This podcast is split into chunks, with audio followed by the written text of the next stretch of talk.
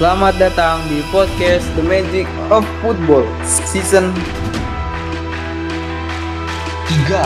3 Betul. Eh, Season 3 Dan sekarang kita sudah berada di episode dua. 2 Yang Mana di mana masih awal dong ya. Masih awal ya Karena karena kita juga su- akan memasuki Kalau di level musim tuh Di klub tuh kita akan memasuki minggu kedua lah gitu Tapi sambil kita menunggu di minggu kedua match day kedua alangkah baiknya sih bukan alangkah baiknya ya mungkin bisa kali dengerin ini dulu gitu kan. Atau mungkin sesudah match day 2 habis habis itu langsung dengerin podcast The Magic of Football. Meskipun nggak semua pembahasan yang akan dibahasnya ada di situ tapi setidaknya pembahasannya menarik-menarik lah ya tim ya. Yoi bener banget ini. Nggak itu menarik-menarik gitu apalagi apalagi buat yang dengerin gitu kan. Tapi seperti biasa eh, sudah tiga season podcast The Magic of Football masih ditemani dengan dua orang. Karena yang satunya masih sibuk sampai sekarang jadi masih sama dua orang aja nih. Ada siapa aja di sini? Ya ada saya Ti- Titi Sana Copo Goting Tim Erden dan rekan saya. Dan saya adalah Pochettino juara alias Andreas Royando. Selamat, eh, bukan selamat, eh, dan sa- ya kembali lagi bersama kami di podcast The Magic of Football ya, Eh, karena sudah season 2 epi- eh season 3 episode 2 yang di mana eh, setelah kemarin di season 3 episode 1 itu kita eh, agak sedih ya timnya karena kepergian sang mega bintang gitu ya. Sang legend sih lebihnya Legend Ya betul, legend untuk Timi dan ya legend untuk klub lah maksudnya, apalagi untuk fans kan.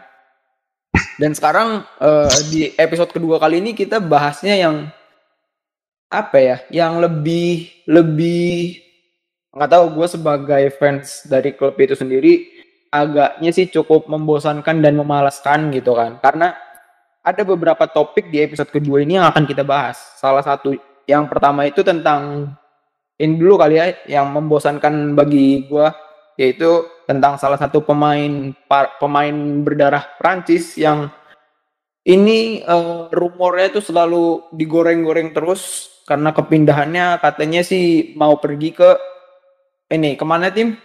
Ke Real Madrid Betul. Timnya udah tahu banget nih kayaknya nih dan ya itu itu topik yang pertama gitu. Dan topik yang kedua nih ada apa tim?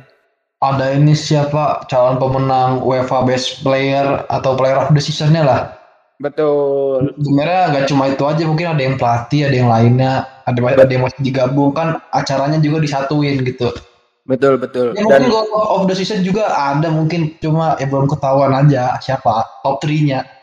top 3 apa? Yang goal of the season mungkin belum ketahuan Oh mungkin. iya. Tapi Tapi ya mungkin bisa jadi bahan obrolan obrolan sedikit sih mungkin. eh goal of the season. Oke. Gini Andre, Kenapa? sebelum mulai kita mengheningkan cipta dulu untuk sang legenda Gerd Muller karena sudah Oh iya karena eh ya dia sudah berpergi karena karena apa sih? ya gue juga nggak tahu pasti sih ya salah satu legend ini adalah legend apa ya Legend Bayern Munchen. Lionel Messi dan sangat menginspirasi buat Lionel Messi juga.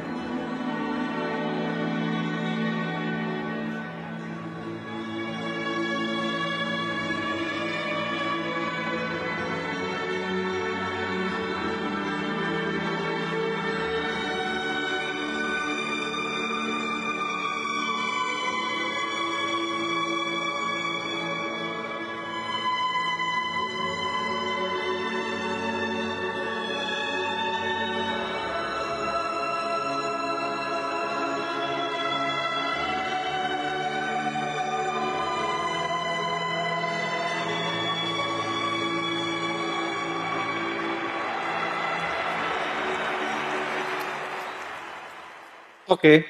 Oke. Eh, Iya benar-benar. Ya makanya Ya. kemarin pas permainannya Bayern Munchen, pas Bayern Munchen main eh, sempat Munchen tuh ini ya eh, pakai pemanasan pakai seragam pemanasan dari Bayern Munchen itu sendiri, tapi di belakangnya tuh ada nomor punggung sama nama dari Muller itu sendiri gitu, Gerd Muller. Iya, apalagi sebelum match juga pas lagi di apa tuh pas Piala Super Jerman apa tuh pemain pemain Dortmund dan Munchen pada mengheningkan cipta dulu untuk sang legenda. Betul. Ya, Betul, perlu betul. diingat Muller ini sebelum rekornya dipecahin Lionel Messi dia mencetak 85 gol dalam tahun dan itu keren banget. 85 gol dalam setahun. Iya, 85 gol sebelum dipecahkan Messi. Dan orang yang bisa ngedeketin tuh kalau nggak salah sih Cristiano sih. Soal Cristiano pas tuh 2013 dia 69 gol dalam setahun. Anjay. Maka dari itu Cristiano dapat Ballon d'Or ya walaupun dia nol gelar ya nol gelar. Mm-mm. Oh gitu. Iya. Oke, ya mungkin eh, itu adalah bentuk-bentuk apa ya? Bentuk penghargaan kami kepada salah satu legenda yang di mana, iya bener ya, iya, iya mereka di saat piala piala super dari Jerman ya, yang mempertemukan antara pemenang dari DFB Pokal sama eh, juara dari Bundesliga. Iya, betul. itu. Dan ya udah eh, sekarang kita mungkin langsung masuk ke topik utama. Tapi sebelum kita masuk ke topik utama kita bahas yang yang kecil-kecil dulu lah. Yang sekarang emang udah jadi berita yang resmi gitu kan. Karena karena di kita akan masuk ke sesi berita dulu yang di mana ada beberapa berita yang akan dibawakan oleh Timi A- atau gue dulu yang lebih karena katanya kalau tim ini beritanya sangat mencengangkan gitu Ya, dari gua dulu kali ya. ya udah boleh deh Ya, mungkin ini pemain yang pernah lu banggakan. Mungkin pernah Mm-mm. mungkin ya ini ya orang murni dari Akademi Real Madrid. Ya, Marcos Llorente akhirnya resmi memperpanjang kontrak di Atletico Madrid sampai 2027. Wow, ini ya ini luar biasa sih. Tapi jujur sih Indra gue nggak nyangka sebenarnya ternyata Marcos Llorente tuh larinya cepet. Gue kira dia tuh pemain yang nggak bisa diajak lari gitu, tapi dia keren sih kalau gue skill videonya apa tuh dari dia build up serangan, habis itu kasih kasih umpan terobosan. Dan dia sekarang jadi pemain yang multifungsi gitu lah. Di Atletico gue lihat. Iya benar. Ya eh apa? Ya gimana ya eh mau gimana gitu. Ya ini semua gara-gara siapa sih? Oh, iya iya. Eh iya nggak sih bener nggak sih gara-gara Zidane kan? Iya benar. Eh, terus Lorente nggak dapet jatah main, ku- eh, kurang dapat jatah main gitu kan? Karena dia posisinya kan sebenarnya kan attacking midfielder ya. Kalau se- kalau sebenarnya sebelum dia pindah ke Atletico dia nya central defense midfielder CDM. Oh CDM. Setelah di Atletico bukan setelah sih pas dia di Atletico dia tuh di dicoba-coba sama Simeone dia dimain dimainkan di right midfielder attacking midfielder habis itu CDM juga tetap dipakai di, pernah ditaruh situ juga kalau enggak central midfielder biasa juga pernah ditaruh di situ gitu Dre Oh gitu. Ya udah. Berarti itu beritanya ya. Intinya Lorente perpanjang kontrak sampai 2027. yoi Ya, ya udahlah. Eh beritanya nggak nggak bikin kaget sih karena dari awal juga udah kecewa dulu semenjak dia udah resmi resmi masuk Atletico sebenarnya bukan kecewa pada Lorente-nya ya, sebagai fans ya sebagai iya dulu kan dia kan dari Akademi Madrid iya jadi ya nggak ini murni kalau menurut gua murni bukan salah Lorente tapi di sini sih karena ya karena kepelatihannya saat itu mungkin lebih percaya sama Casemiro sehingga eh, apa ya jadi buta aja gitu sama sama Lorente gitu. tapi gue mau tanya Kenapa? apakah Lorente adalah salah satu pemain yang Apa kenapa?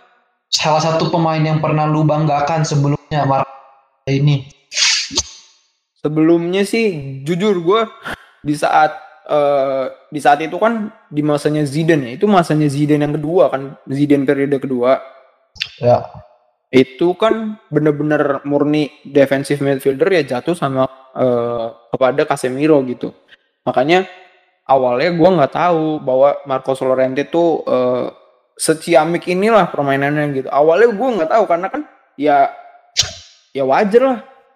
Kita kan sebagai kita kan sebagai fans ya cuman melihat apa yang dikerjakan pelatih gitu. Jadi wajar eh, yang nggak tahu sih kalau menurut gue sih gue kurang tahu karena balik lagi Zidane tuh cuman memainkan yang gue itu itu aja sehingga eh, menurut gue dia kurang eksplor dan pada akhirnya kecewa kekecewaan pemain kan nggak bisa ditepis sama manajemen kan. Makanya yang menyebabkan dia pindah dan ya udah akhirnya yang menggosok itu malah Sim- Simeon Simeone gitu. Jadi ya udah dia dapat emasnya aja gitu.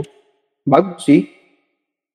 Dan baru di saat ketika dipegang Simeon Simeone gue baru baru kalau dia ternyata sebagus itu gitu.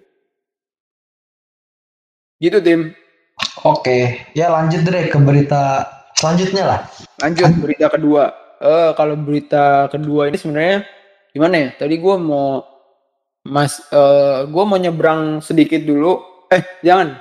Masih berlanjut dari berita dari Real Madrid yang di mana eh, kalau yang tadi kata Timi adalah sempat menjadi kebanggaan karena dia eh, menjadi dari akademi itu sendiri tapi sekarang sudah berpindah ke saudara kembarnya gitu kan. Dan kejadian ini mungkin hampir terjadi lagi karena yang di mana kalau nggak salah dia tuh salah satu pemain akademi nggak sih? Yang di mana klub, eh, klub apa? Yang sekarang diincar sama Arsenal itu? Tim. Apa tuh? Apa tuh deh? jadi sekarang kan pemain pemain yang memainkan posisinya sebagai attacking midfielder tuh sempat di masanya Zidane kemarin terakhir itu dia kan sempat dipinjemin ke Arsenal. Dia tuh Oh. murni dari akademi atau dari luar? Oh enggak itu dari luar dia dia tuh dari gimana gitu nggak tahu gue tapi pas di umur 16 Dia diambil dibeli sama Madrid ya? sama Madridnya Ancelotti gitu. Oh iya, berarti bukan murni dari akademi. Tadinya, tadinya dia pengen diangkut sama Bayern Munchennya Guardiola cuma dia lebih milih ke gitu. Ya, tapi dia lebih milih Madrid ya. Iya. Ya, ya. Dan sekarang yang ya balik lagi gara-gara nggak tahu sih gue menganggap ini bener-bener karena perlakuan Zinedine Zidane yang membuat apa ya yang membuat lawan dari lawan dari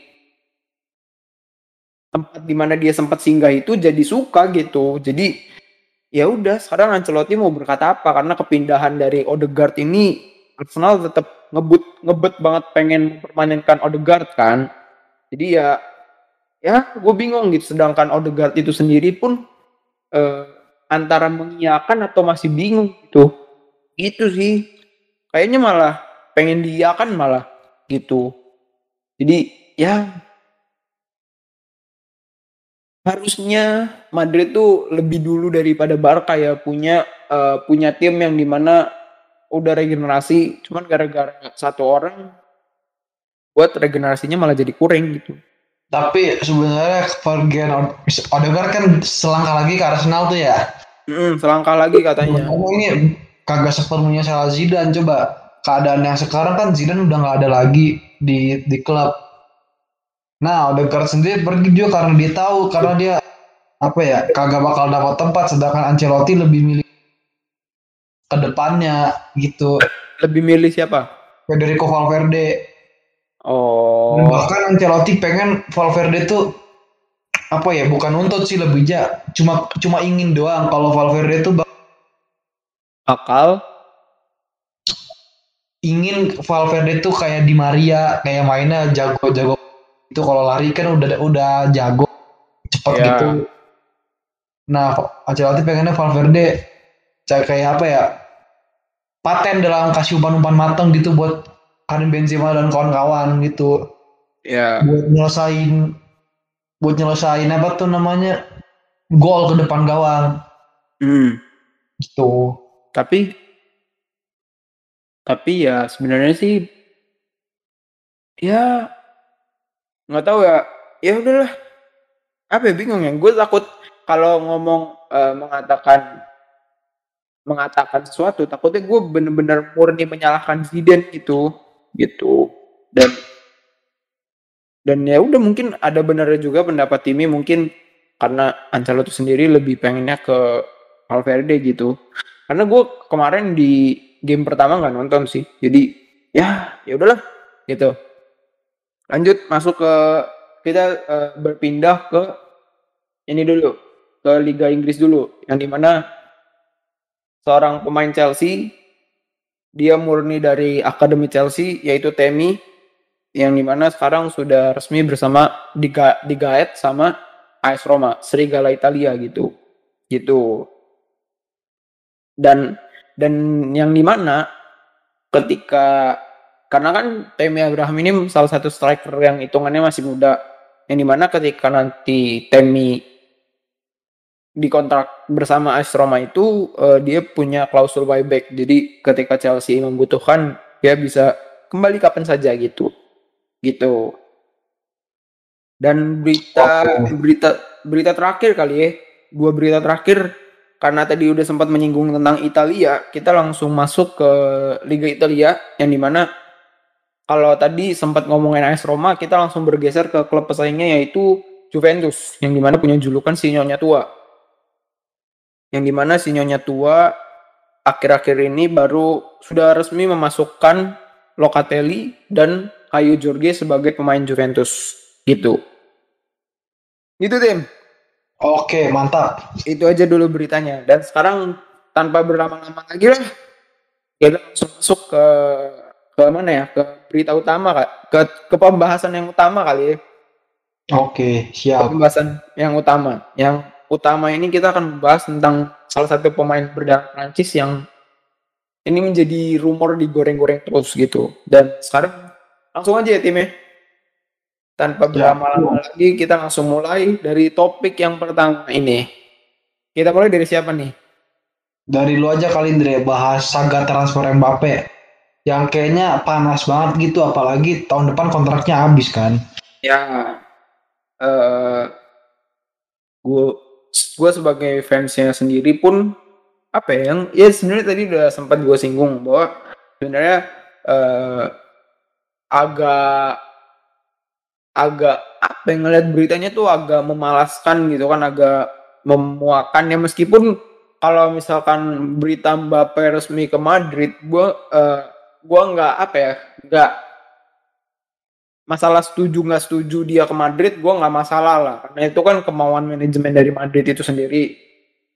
Tapi ngelihat ngelihat ngelihat pembahasan tentang Mbappe pengen ke Madrid itu tuh bikin kayak apa ya? bikin pusing karena eh, digoreng terus digoreng terus nggak pernah diangkat gitu. Dan eh, yang di mana Madrid itu pun sendiri kayak nggak pernah memberikan sebuah kepastian gitu. Meskipun Madrid sekarang lagi beru- berusaha untuk membeli Mbappe melalui dengan menaikkan keadaan ekonominya ya gitu. Dan menurut gue sih ya gue gue nggak berharap dia masuk. Tapi kalau dia masuk juga syukur kalau nggak masuk ya ya udah nggak apa-apa gitu kan.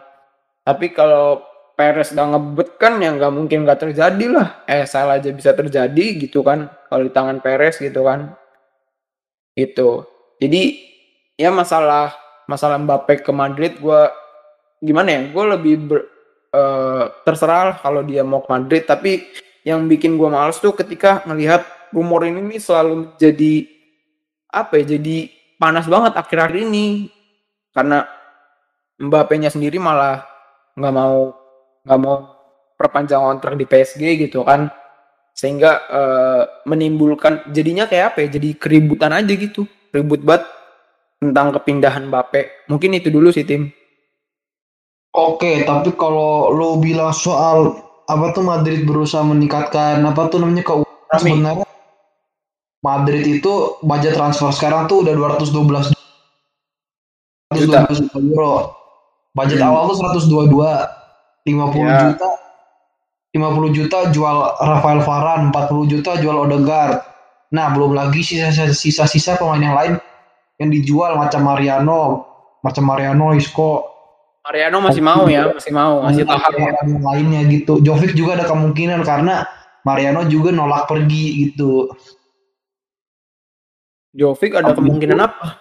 Ada kemungkinan pergi apa tuh si Jovic karena Mariano nolak buat pergi, nolak buat dijual apa gitu. Oh, Oke, kau bahas dari saga transfer Mbappe, bener ya?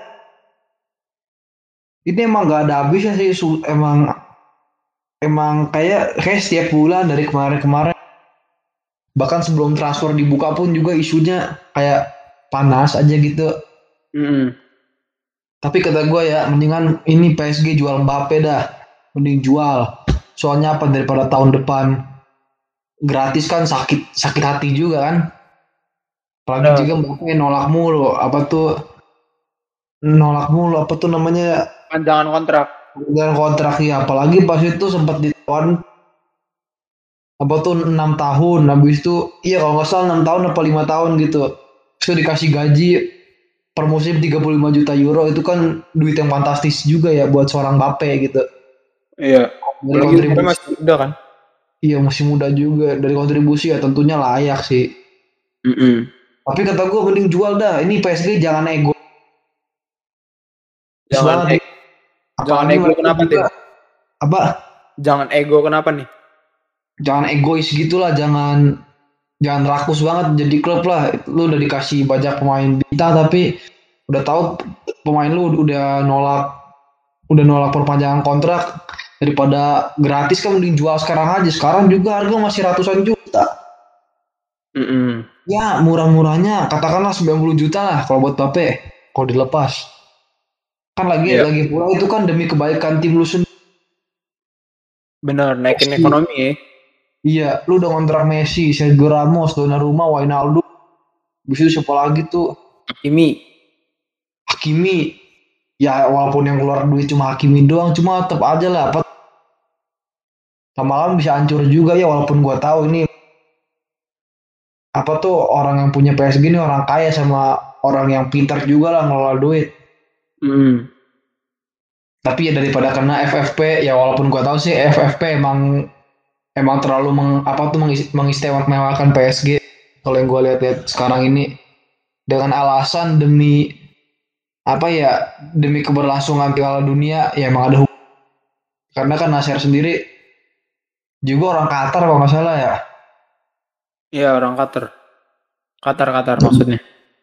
jadi intinya gitu dah gua rasa Mbappe harusnya dijual udah seharusnya Nah, Lagi pula Mbappe ini salah satu pemain yang pemain yang pengen yang diinginkan Carlo Ancelotti juga sih. ya Gitu. tapi tapi gini tim, gue punya pertanyaan lo. Semisalkan Mbappe ke Madrid, lu setuju nggak kalau Mbappe ke Madrid? Setuju aja karena emang udah impian dia dan lagi pula gue juga salut sih sama sikap dia yang mau yang mau benar-benar cari tantangan baru. Lagi pula dia dikasih gaji mahal apa tuh namanya sama PSG itu bukti dia nggak mata duitan juga. Oh iya benar ya. Gitu Soalnya deh. biasanya kalau pemain digaji mahal, pasti langsung mau ya. Ya walaupun nggak semuanya juga sih. Oh iya walaupun nggak semuanya, tapi kan kebiasaan saat sepak bola saat ini kan gaji mahal menentukan dia setia atau enggak gitu. Iya, tapi menurut lu seandainya dia ke Madrid gaji dia Apa? kira-kira kalau Mbappe ke Real Madrid gaji dia per musim berapa? Kira-kira ya. eh kayaknya sih di bawah pasti di bawah antara 3 30 sampai 35 ya. Oke. Di, Dan gua rasa ya kayaknya motivasi dia keluar dari PSG itu dia apa gua- motivasinya? pengen menang Ballon d'Or. Oh, Karena apa ya? Lu kalau bertahan mulu di PSG mau kapan lu menang? Tiga apa ya? Yang kebanyakan lawannya tuh mediocre sih kebanyakan juga. iya bener sih karena Karena gimana? Karena gimana tim? Lanjutin. Karena apa ya? Coba lo di, biasa kalau PSG main Liga Prancis di Liga kan itu kan rata-rata ulangin ulangin ulangin ulangin kan kalau main di Liga Prancis iya ya ketara lawannya apa ya pemainnya lawannya pada kayak mediocre gitu hmm. dan kalau lu kalau lu lihat PSG main di Liga apa tuh per match per match empat kosong gitu oh ya bener iya ya ya intinya kalau Prancis di apa PSG di Prancis ya udah kayak petani lah ya. Ya walaupun OSC kemarin yang juara liga, oh. liga petani itu dasarnya. Tapi iya bener apalagi ditambah Messi, Sergio Ramos kan, wih udah jelas banget tuh petani banget tuh kayaknya tuh. Anggap iya. ngeliat musuh juga kayaknya sebelah mata tuh. Cuman ya meskipun uh, agak melebar ke PSG ini ya. Tapi ya udahlah. Ya tapi emang kita bahas PSG sih kan Mbappe masih statusnya main. Iya benar benar. Tapi kan yang ingin jadi bahasan kita kan tentang tentang berisiknya berisiknya apa ya berisiknya rumor-rumor Mbappe ini menurut gue berisik banget loh. Apalagi kan tempat dikaitin kalau misalkan Madrid nggak berhasil dapetin Mbappe, uh, Ronaldo mau, eh Cristiano mau ke Madrid karena di sana juga ada Ancelotti kan. Ya meskipun meskipun di saat itu Cristiano juga udah menolak, terus juga baru baru-baru ini Cristiano memberikan sebuah pendapatnya karena media berisik banget tentang kepergian Ronaldo Cristiano dari Juventus gitu kan. Itu udah pasti enggak sih berarti Ronaldo Cristiano. Gitu. Tapi kalau Cristiano tuh gini sih, gue Perez punya prinsip sebenarnya. Prinsipnya? Prinsip apa ya? Kalau nggak salah dia tuh nggak mau balikin kalau nggak salah balikin mantan mantan pemainnya sendiri. Hmm. Kalau nggak salah dia pernah punya prinsip gitu ya kalau nggak salah. Gitu oh. Iya iya iya iya iya. Ya, Oke, tapi misalnya kalau Mbappe masuk, kira-kira siapa ya pemain singkir kira-kira? Hazard kah, Vinicius kah, Rodrigo kah, atau siapa? Paling gue prediksiin sih yang posisinya yang sebagai striker ya. Saya akan akan ada beberapa yang kancam lah kayak Mariano atau Jovic. Itu pasti disuruh angkat kaki. Gitu. Karena kalau misalkan perkembangan dari daerah sayap kayaknya kalau sayap enggak deh kayaknya kalau sayap enggak karena kemarin Rodrigo Bell pun masih dipercaya sebagai pemain gitu kan. Apalagi Vini kemarin kan. Vini juga main tuh. Gitu. Jadi mungkin Mbappe ini ketika misalkan misalkan ya misalkan itu nanti terrealisasi bersama Ancelotti kayaknya sih akan menjadi pengganti pelapis dari Benzema sih. Iya iya. Gitu. Tapi gitu. apa ya kenapa kalau pandangan gue berbeda? Kenapa ya Mbappe bisa main di posisi sayap gitu di Madrid? Ya menurut gue dia bakal gantiin Hazard cuy di posisi left wing gitu. Tapi posisi King Vini nggak mungkin tergantikan dong. Wah enggak itu mah jangan itu mah ah the best itu gila the best di akhir itu. King jangan. Vini King Vini. Ya. Itu Oh berarti mau sejati itu. Ya udah nggak usah dilanjutin bertanda. Berarti intinya uh, berarti lu lebih berharap kalau dia akan main di sayap kiri gitu. Bukan berharap sih, prediksi gua aja sih. Oh prediksi lu. Iya, maksudnya iya salah. Berarti prediksi lu uh, Bape ini akan menerus membantu Benzema, bukan menjadi pelapis Benzema. Enggak, dia bakal ngelainin Benzema karena Ancelotti tahu kalau misalnya perpaduan antara komisinya tuh mantap gitu kan French Connection. Ya, antara KB dan KM bersatu ya. Iya, yang Ancelotti juga nggak bakal sembarangan lah. Masa iya apa tuh punya Mbappe tapi kagak disatuin sama Benzema. Iya, ya kalau hmm. karena kalau sama Benzema masih jadi satu, tapi kalau sama Giroud bakal pecah. karena Giroud tuh lebih nyatunya sama Griezmann. Iya betul betul betul betul betul. ya udahlah gitulah paling kalau uh, kalau menurut tanggapan kita berdua ya timnya tapi intinya kalau dari gue sih rumor ini nih jadi sangat berisik banget jadi jadi berisik ya meskipun un untuk pandangan dari media kalau menurut lo kan apalagi lo uh, uh, sebagai jurusan lo ya uh, iya ini sih. pasti kan menjadi keuntungan bagi jurnalistik itu sendiri gitu apalagi uh, banyak yang membaca kan itu kan pasti menjadi sebuah keuntungan tersendiri kan. Bener lebih menguntungkan tuh untuk ini sih untuk pihak kantor beritanya sih lebihnya. Nah, jadi uh, dari pihak kantornya juga untung karena banyak yang baca meskipun itu menimbulkan keributan ya menurut gua gitu. Tapi kan kalau dari perspektif sebagai jurnalis dan apalagi se sebagai berita yang disediakan oleh dari kantor jurnalistik kan itu kan pasti menjadi sebuah keuntungan gitu. Iya. Gitu. Ya udah gitu aja lah paling berisik dan, sih. Ya, dan ke sana juga jurnal, jurnal jurnalis. Kenapa ya, kesannya buat, jurnalis? Jurnalis olahraga punya kerjaan gitu buat ngeliput isunya Mbappe tiap hari. Misalnya ya. disuruh, disuruh apa ya jalan jalan ke PSG itu tanya-tanya sama orang-orang sekitar PSG gimana tuh Mbappe gitu itulah iya benar-benar ya udahlah itu aja intinya tentang tentang apa ya, ya masih keributan ini keributan Mbappe tentang mau pergi dari PSG gitu. Jadi intinya itu PSG harus jual Mbappe. Intinya itu. Dari lu lebih jual Mbappe ya? Iya. Ya mungkin benar ada benarnya kalau kata Timit tentang dari sudut pandang ekonomi emang lebih setuju kayak gitu.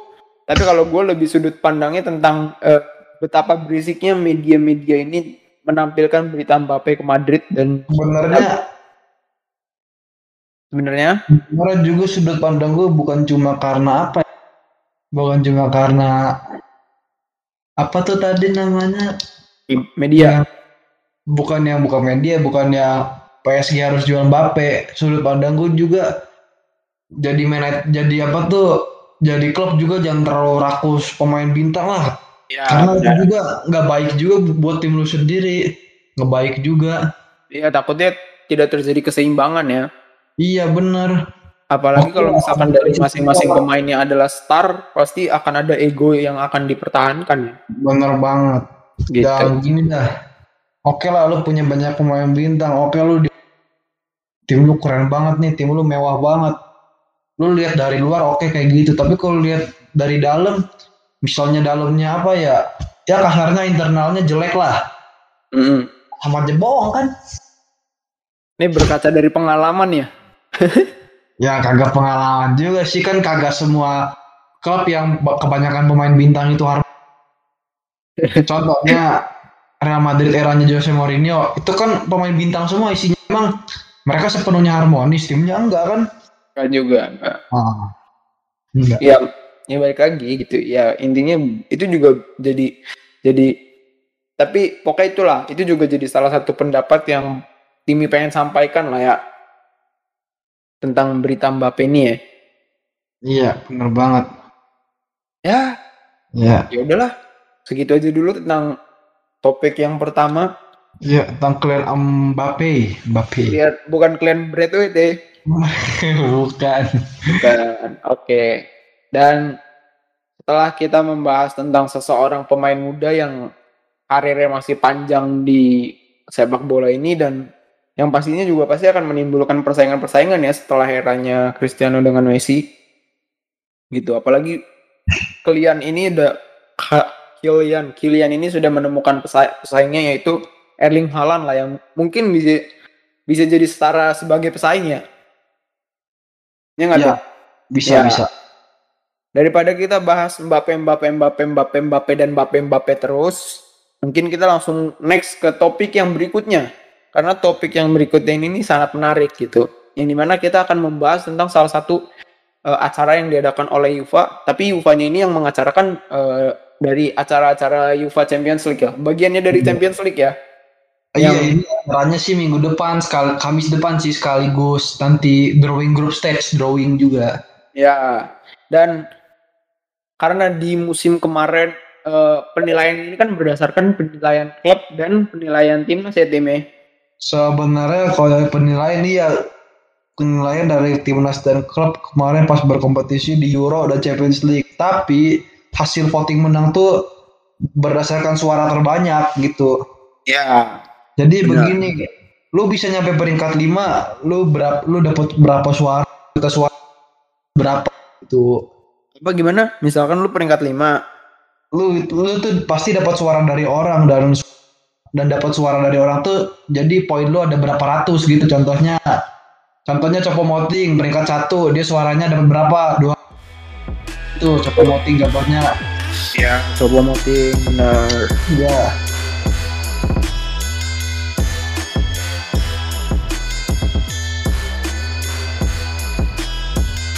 Ya udah. Langsung aja kita langsung masuk ke topik kedua tentang eh, U- UEFA Award ya. Bisa Ya, dibilang intinya acara acara UEFA Award lah gitu dari Champions Ya. League Champions League bukan dari eh, UEFA Awards nih. Kita mungkin mulai dari dari Kiper ini kali dulu kali ya. Dari jangan jangan. Kalau dalam sebuah tim tuh pasti orang pertamanya adalah seorang pelatih. Oke. Karena tanpa pelatih tidak mungkin akan menemukan pemain-pemain yang akan menjadi utamanya gitu. Ya. Gitu. Dan top eh, dan sekarang kita akan memulai dari seorang pelatih dulu yang di mana eh, plat dari man man coach of the year ini eh, sudah ada tiga eh, kontestan ya bilangnya nominasi yaitu adalah yang pertama Pep Guardiola, yang kedua ada Roberto Mancini dan yang ketiga adalah Thomas Tuchel. Mungkin boleh dari Timi dulu nih. Oke. Siapa menurut lu dari tiga nominasi ini yang akan menjadi- keluar sebagai menjadi pemenang Man Coach of the Year? Oke, gua berbicara dari pelatih ini dari strategi mainnya kemarin dulu ya. Mending pilih dulu, pilih dulu. Oh, kalau gue pilih sih ya Thomas Tuchel sih jelas. Thomas Tuchel ya. Terus Ya karena apa ya faktor dia membawa Chelsea juara Champions League itu udah pasti. Habis itu apa ya dari dia apa tuh membangun Chelsea dari keterpurukan itu juga patut diapresiasi sih. Apalagi dia juga bisa ngangkat Chelsea yang tadinya kalau nggak salah tuh sempat di luar zona Champions League bisa jadi top 4 lagi. betul. gitu apalagi dia juga juara Champions League tanpa mengeluarkan duit sepe Sepeser pun. ya ya karena ini sih ya faktor dia juga gabung Chelsea di saat transfer musim dingin udah tutup juga sih. Lagi Betul. cuma tetap aja dia kagak ada ngeluarin duit buat beli pemain dan apa Oke. ya strateginya Tuchel nih gue liat asli keren banget sih. Dan dia selalu bermain ya dengan tiga back dia tuh. Back tengah siapa? Aspi Rudiger Thiago Silva. Ya. ya kalau nggak salah Aspi dijadiin back tengah sih sama dia kalau nggak salah ya Ya benar benar benar. Aspi dijadiin back tengah tapi di bagian kanan. Sedangkan Ya. Rudiger bagian kiri, di tengahnya baru Thiago Silva. dan hebatnya Tuchel lagi dia nggak pernah kalah lawan karena MU, Real Madrid, Liverpool dan lain-lainnya dan itu gua rasa catatan itu bisa dia per- dia pertahankan lah di Ah, di mana? Dan gua rasa catatan dia belum pernah kalah dia pertahankan lah Oh, catatan Gitu. eh, catatan sedikit kekalahannya itu ya. iya dan lawan tim-tim top Eropa juga Ya. ya cuma sayang aja dia kalah sama tim terbaik dunia Apa? sayang aja dia sebelumnya pernah kalah sama ini sih tim terbaik dunia lah itu Arsenal Anjing, anjing. Bercanda Arsenal terus kasihan Arsenal loh. Canda Arsenal. Iya kasihan mas Arsenal deh kasihan. Ya, Habis Tapi- itu apa lanjut ya. lagi ya? Habis itu dia juga sangat berperan penting dalam mening Timo Meningkat- Werner. Apa? Dia juga punya peran yang sangat penting dalam meningkatkan per Sama Werner. Iya sama Werner kan sebelumnya itu mereka berdua apa ya kayak kurang nyatu gitu sama permainan Frank Lampard tapi di bawah Tuchel ah, mereka udah nemu touch-nya gitu ya walaupun Werner juga kadang masih suka mandul sih Ya, dua orang itu adalah Kai Havertz dan Timo Werner. Iya, cuma game paling keren Tuchel ini pas lawan Real Madrid sih. Itu gila sih. Gak ngerti lagi gua kenapa kenapa apa ya? Kenapa Madrid yang baiknya bisa dibilang oke juga, tapi bisa masih bisa diacak-acak gitu sama Chelsea. Ah, Gitu. nih sedikit nambahin ya timnya. Ya, Nambahin dikit. Meskipun pas itu di leg, ya meskipun emang kita nyangkanya bahwa apalagi DNA Madrid di UCL kan kuat banget ya. iya. Eh, terus setelah kekalahan di leg pertama eh, nggak membuat Chelsea berbangga diri gitu.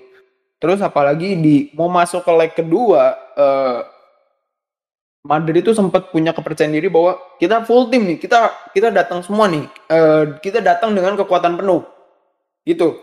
Ingat, ingat kan pas yang kemenangan itu terjadi, eh, Zidane percaya diri kita akan datang dengan sepen- kekuatan yang penuh, tapi di kepala gue sudah berpikir emang bener main penuh karena yang gue tahu kalau Zidane itu yang main cuma itu itu aja. Makanya menurut gue di saat itu lu mau full tim mau nggak full tim sama aja hasilnya. Karena yang dipakai ya itu, itu doang gitu.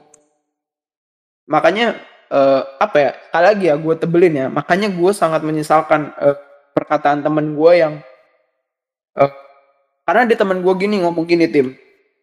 Apa Eh, nih? percaya diri dong. Kan kita sebagai fans Madrid tuh apalagi nanti di leg kedua eh, full tim lah. Masa lebih milih Chelsea daripada Madrid gitu? Karena yang gue lihat adalah di saat itu statistik Chelsea ketika melawan Madrid di leg pertama mereka bermain bagus. Sedangkan Madrid bagus aja cukup aja tuh enggak jauh banget gitu. Hanya menurut gue di leg kedua nggak meskipun ada Ramos nggak memungkinkan Chelsea bakal lebih bagus lagi di leg kedua gitu. Dan dan keselnya setelah itu terjadi dan apa yang gua katakan bahwa itu adalah benar gitu Chelsea bermain lebih bagus lagi di leg kedua. Eh temen gua ngomong gini ke gua hmm lah dasar nggak fans Madrid? Mentang-mentang apa eh, menganggap bahwa itu semua percuma gitu. Ya pe gue emang beneran fans tapi gue melihat data gitu. Kalau kalau emang mereka udah buruk terus ke depannya bukannya diperbaiki malah sama aja ya ya sama aja bohong dong gitu. Gitu yang gue lihat. Dan gue kesel kesel sama statement dia sih. Sampai saat ini apalagi ngelihat tambahan dikit lagi ya Timi meskipun mengatakan Timi bahwa Tuchel berhasil membantu Chelsea mengangkat juara UCL dan satu lagi Chelsea berhasil eh, Tuchel berhasil membantu Chelsea mengangkat UEFA Super Cup. Yang di mana akhirnya wakil Inggris ini berhasil mematahkan kutukan yang bisa memenangkan melawan wakil Spanyol gitu. Setelah 15 tahun, Dre. Setelah Iya, 15 setelah 15 tahun. Dan waktu yang lama sih. ya ya emang lama lah 15 tahun lu lu kata 15 hari. Iya. Dan apa ya ketika apa ya gue kan menduk ba- sedikit flashback ya. Gue kan mendukung Chelsea karena Chelsea adalah salah satu klub pertama gue ketika gue mengenal sepak bola gitu. Jadi jadi menurut lu emang gue salah ketika gue ngelihat a- apa ya ada kebanggaan dengan Chelsea gitu. Enggak Salah salah, nggak sih? Enggak, enggak salah. Enggak dong. kan?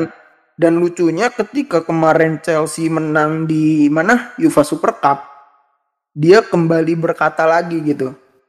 Apa ya? Intinya oh gini, ini kata-katanya. Jadi dia ngomong, jadi nggak Madrid lagi nih, gitu. Lucu Waduh. gak sih? Kesel gak sih? Iya sih. Padahal mah Aduh, gue juga gak ngerti sih. Sorry, sorry, gak ngerti juga sih. Ya intinya gitulah. Ya, Kesel lah, kesel lah ngelihatnya. oh iya, ada keselnya gitu. Ada kesel ya. Tapi lanjut ke gua nih tim, atau lu udah? Ya, gue masih mau lanjut sih. Apa tuh? Ya, faktanya sebenarnya Real Madrid tuh nggak pernah menang lawan Chelsea di kompetisi Champions League. Faktanya gitu. Real Madrid nggak pernah? Menang lawan Chelsea di kompetisi Champions League. Oh, Jadi kompetisi Eropa lah intinya, kompetisi Eropa. iya iya iya iya. Oke, ya kalau dari UEFA Main Coach of the Year ya, Chel, tapi Udah jelas, Tuchel. Menurut lu? ya kandidat lainnya, oke kita dari ke Roberto Mancini dulu. Mm-mm. Kita bisa bawa Italia juara. Italia juara, emang mereka layak. Jauh lebih layak daripada Inggris, jauh. Ya Betul. meskipun apa ya Italia tuh awalnya ngegas banget sih. Gila keren banget sih Italia ini. Dan Carlo Ancelotti juga, Carlo Ancelotti juga ber- pernah prediksi pas di grup stage kalau Italia ini masuk final dan ternyata benar. Dan apa ya Italia ini awalnya ngegas banget gitu. Tapi udah nyampe semifinal final tuh kayak kehabisan bensin gitu. Oh. Ya, cuma mereka beruntung sih punya back yang tangguh banget macam Cielini sama Bonucci itu gila sih itu duet itu ada belum ada matinya juga dan seandainya misalnya Mancini menang sih gua setuju aja cuma gue jauh lebih setuju Tuchel yang menang karena dari, dari segi permainannya Iya. kalau Tuchel ini kan kayak taktik ya Mm-mm. Nah, mungkin bisa dibilang kaya, bisa dibilang ya. Bisa. Kalau Oke. Man- kalau Mancini ini kadang suka miskin taktik aja kayak lawan Spanyol itu. Waktu Sergio Busquets masih main, belum di belum ditarik keluar. Itu mereka apa ya? Keteteran mulu, kayak ngincar counter attack aja gitu.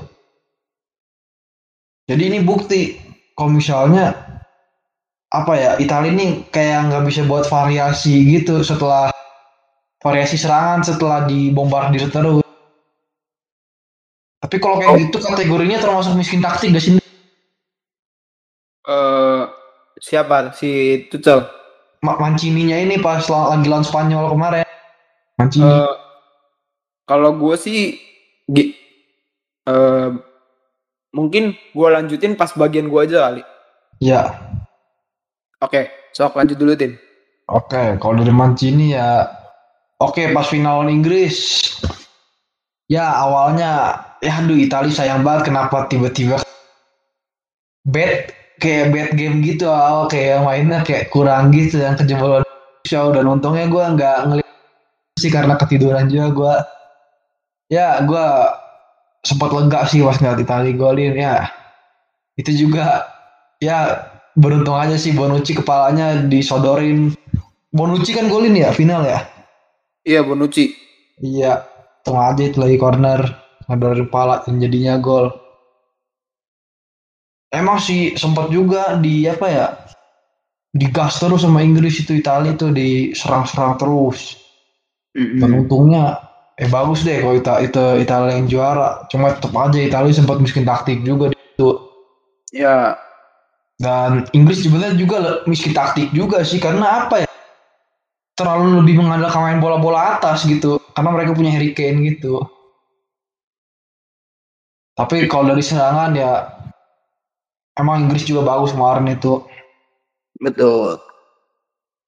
tapi emang sih Italia yang mantas juara pas itu. Karena apa ya ini agak melenceng sih gue nggak senang aja sih sama kelakuan fencing. Apa ya terlalu belagu aja gitu. Mereka baru pertama kali ke final seakan-akan udah kayak juaranya. Mereka juga padahal mereka juga lupa padahal padahal tim mereka juru, dulu juga juara Piala Dunia itu bisa dibilang haram gara-gara curangin. Jerman tuh bener-bener dicurangin makanya makanya di saat itu Inggris juara mungkin dikutuk kali Inggris sampai sekarang nggak bisa juara kompetisi dunia maupun Eropa gitu. Bentar, apa yang dikutuk? Inggrisnya mungkin dikutuk kali mungkin Oh. kena kutukan mungkin Ya, ya, ya, ya. harus mendapatkan itu sih menurut gua ya mohon maaf aja nih buat fans Inggris nih karena it's never coming home shit it's never bro Duh, ada shitnya terakhirnya. Mohon maaf Fabian, untung ada dia mendengar. iya iya Ya, oke. itu oke kita lanjut ke Pep Guardiola ya Hmm. Kalau ini jelas pelatih yang bener-bener kayak taktik kalau ini. Jelas kalau ini. Ya apa tuh namanya perjuangan dia membawa City ke Manchester City ke apa tuh? Final Champions League ini.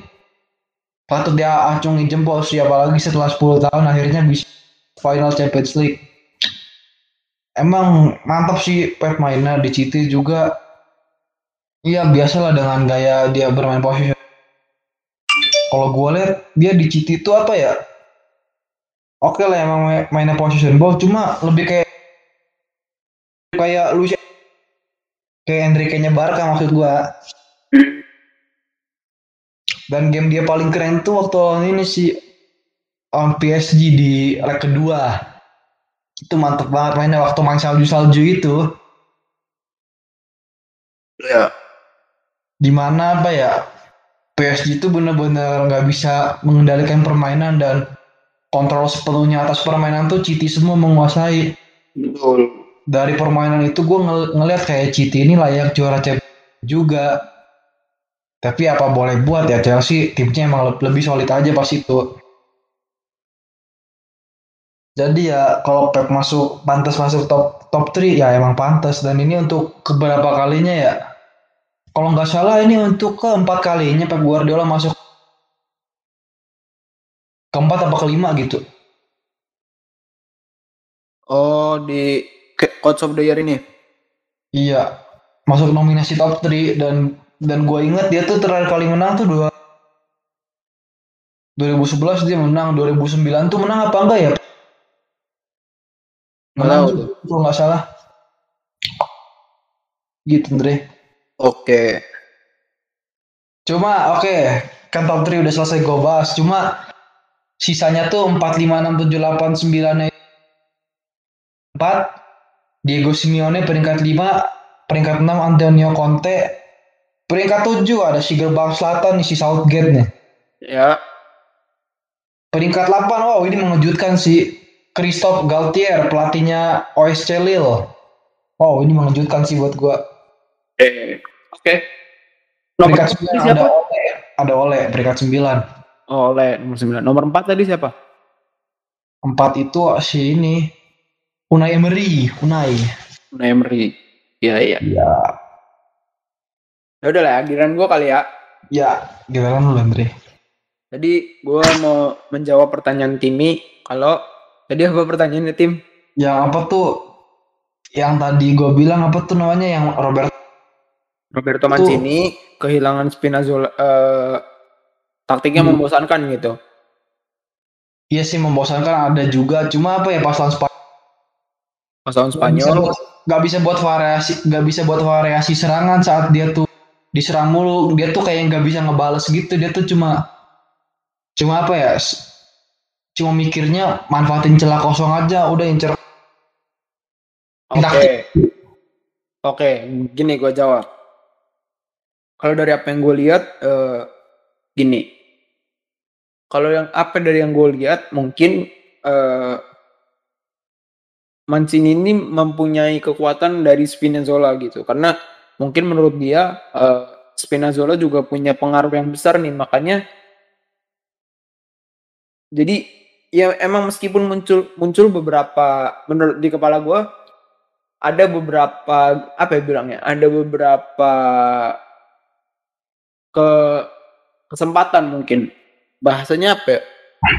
ya perhitungannya lah perhitungannya mungkin ada beberapa perhitungan yang bisa dibilang mungkin dengan kak dengan absennya seorang Spinazzola membuat uh, taktik dari Roberto Mancini ini menjadi kurang matang gitu. Makanya ketika ketika hadirnya Emerson mungkin membuat lebih cukup aja gitu. Jadi cukup aja karena mungkin sosok Emerson ini tidak sebanding dengan Spinazzola yang yang di mana emang bener di saat Spinazzola bermain di Euro punya peran yang bagus juga untuk membantu crossing gitu juga kan. Jadi ya hitungannya sih mungkin dengan sosok kurangnya absennya Spinazzola membuat uh, Mancini jadi bingung untuk mematenkan gitu gitu. Ibaratnya mungkin karena Spinazzola ini udah jadi klop banget makanya uh, hadir satu yang klop ini jadi mengurangi kebersamaan tim lah gitu.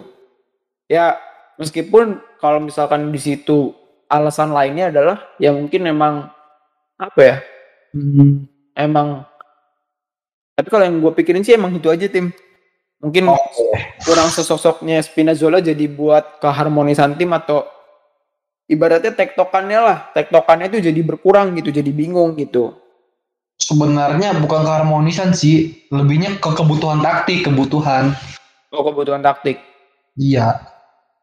Ya mungkin karena karena di awal mereka udah terlalu ini kali ya, udah ter udah terlalu semangat terlalu berapi-api di awal gitu sampai mereka lupa kalau permainan ini masih belum berakhir sebenarnya masih ada perlu perkembangan ke depannya gitu. Mungkin menurut mereka di tingkat cukup aja udah ya udah udah cukup gitu. Jadi nggak usah terlalu bagus-bagus lah gitu. Apalagi gini Andre apalagi itu Italia itu kebanyakan bangun serangan dari kiri kebanyakan ya dari Lorenzo Insigne gitu kan. Insigne sama Spinazzola gitu ya? Ya meskipun emang peran dari Federico Chiesa juga ada juga gitu. Nggak kalah penting lah gitu. Iya nggak kalah penting gitu. Jadi ya ya gitu sih menurut gua. Mungkin ya mungkin ya. Apa yang gue lihat eh, karena menurut gua apa yang gue lihat itu yang menjadi pikiran gua gitu. Gitu tim. Siap. Oke mantap. Oke sekarang gi- giliran gue yang jawab ya. Mungkin kalau gue sih nggak eh, nggak perlu jelasin satu-satu. Gue eh, cukup satu aja jawabannya. Kalau gue sih lebih ke ini sih. Gue pilihan gue lebih ke Mancini. Kenapa ke Mancini? Kalau tadi Timi udah menjawab Tuchel eh, bahwa dia layak dan menurut Timi karena dia eh, punya permainan yang apik lah. Di setiap gamenya dia memberikan permainan-permainan yang bagus gitu. Ya meskipun itu juga nggak bisa dihindari ya. Emang emang itu adalah sebuah faktanya Tuchel gitu kan. Cuman pada akhirnya singkat aja gini. Karena tadi semua udah dirangkum Timi bahwa kalau Tuchel itu tuh sangat disayangkannya adalah ketika karena eh, dia harus melanjutkan kerjaannya Lampard gitu. Mungkin eh, ketika dia bisa ka- kalau dari gue ya apa yang gue lihat ya mungkin kalau dia dimulai dari awal aja dimulai dari awal mungkin pilihan gue juga jatuh yang sama kepada Tuchel gitu. Cuman dibanding ngelihat Mancini eh, apa ya melihat Mancini kan di awal eh, kenapa gue milih Mancini? Karena Mancini emang bener-bener dari awal sampai akhir eh, mematenkan Italia. Bahkan sebelum permainan di level Euro pun eh, Mancini memberikan permainan-permainan yang tanpa kekalahan juga. Itu menurut gue gue gue jadi lebih memilih bahwa ya udah Mancini yang gue layak gitu ya. Meskipun pada akhirnya Mancini emang di game-game terakhirnya Mancini tuh di final-finalnya itu udah mulai rada kendor lah. Entah itu karena absennya salah satu pemain atau emang dia udah bingung gitu eh, gimana cara mainnya lagi gitu. Belum lagi ditambah di saat itu badai cedera juga masih ada ya di situ. Gitu. Intinya singkatnya pilihan gue jatuh kepada Mancini sih karena itu tadi. Gitu. Sebenarnya bukan badai cedera sih beberapa pemain cedera. Apa? Beberapa pem- pemain cedera yang benar bukan badai cedera. Meluruskan Oh, iya, ya ya benar benar benar. Ada beberapa pemain juga yang sedang mengalami cedera gitu kan gitu intinya. Kalau dari gua ya. Tapi gue setuju aja sih sama pendapat lo Bo. karena begini. Kenapa tuh? Sebenarnya indikator pelatih itu menang coach of the year dari UEFA. Main coach ya yang versi tim cowok ya. Itu kagak selamanya dari taktik lo bermain bagus. Musim kemarin yang main coach of the year yang 2020 itu kan memang Jurgen Klopp ya Padahal Jurgen Klopp cuma mentok 16 besar. Tapi dari Hmm. segi taktik Hansi Flick jauh menangnya jauh di atas Jurgen Klopp sebenarnya. Apalagi di Barca 82 pas itu. Betul. Tapi yang menang masih Jurgen Klopp bukan Hansi Flick. Ya mungkin karena Hansi Flick apa ya mungkin calon pelatih underrated aja kali. Eh bukan calon. Masih underrated aja kali. Orang mungkin lebih pada menyorotnya ke Jurgen Klopp gitu oke. Iya jadi kalau sebagus apa pun lu main belum tentu lu bisa menang bukan jaminan. Tapi kalau indikator untuk menang kalau menurut gue iya indikatornya. Kalau untuk jaminan gue rasa belum tentu gitu Andre. Ya ya ya ya. Ya eh apa ya intinya ya semua yang tadi kita bilang tuh menurut ini menurut pandangan kita ya timnya iya gitu. Jadi kalau Timmy tadi udah memilih Tuchel dengan eh, permainannya yang ini, meskipun pada akhirnya Timmy juga mengatakan bahwa ya meskipun bukan karena cuman permainan yang indah doang, tapi eh, ada beberapa poin yang bisa jadi hitungan untuk menjadi man coach of the year tuh ada lah masih ada lagi gitu selain itu gitu ya kan Iya. Ya tapi kita lihat aja nanti kita akan saksikan siapa yang yang akan menjadi man coach of the year gitu Ya cuma sayangnya di top 10 ini nggak ada Zidane. Kalau yang top 10 ya. lanjut lanjut lanjut lanjut Oke oke. lanjut